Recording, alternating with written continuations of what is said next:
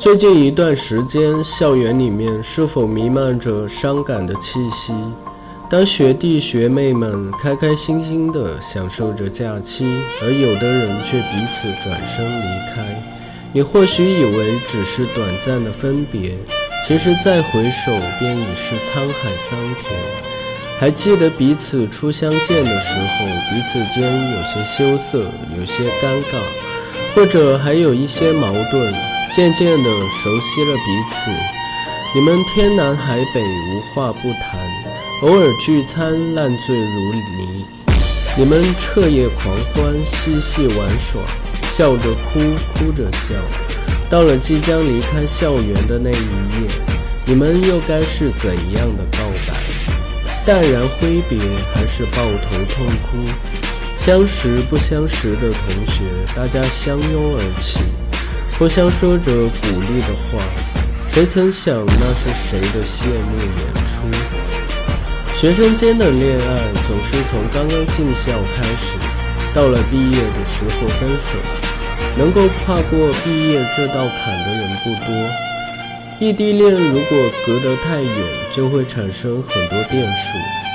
说什么两情若是久长时，又岂在朝朝暮暮？牛郎织女一年只能见一面，那是人家没有办法。说什么相濡以沫不如相忘于江湖？但你知道这句话的原意是什么吗？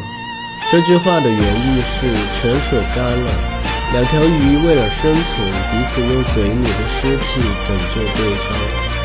但有句话叫做“能够共患难的，未必能够共富贵”。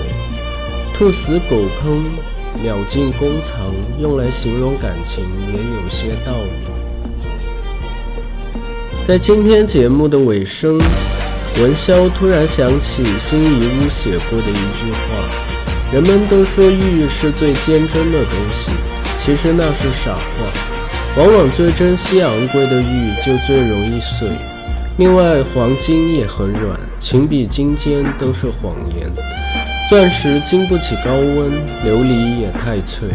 越是好的东西，就越留不得在身边。”生活不是童话，没有那么多假设，没有那么多如果。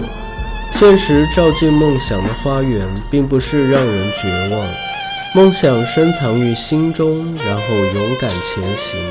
终有一天，你会和梦想擦肩而过，说不定梦想就在并不遥远的前方。生活不是苟且，还有诗和远方。亲爱的听众朋友们。今天的节目就到这里，欢迎您的收听，大家晚安。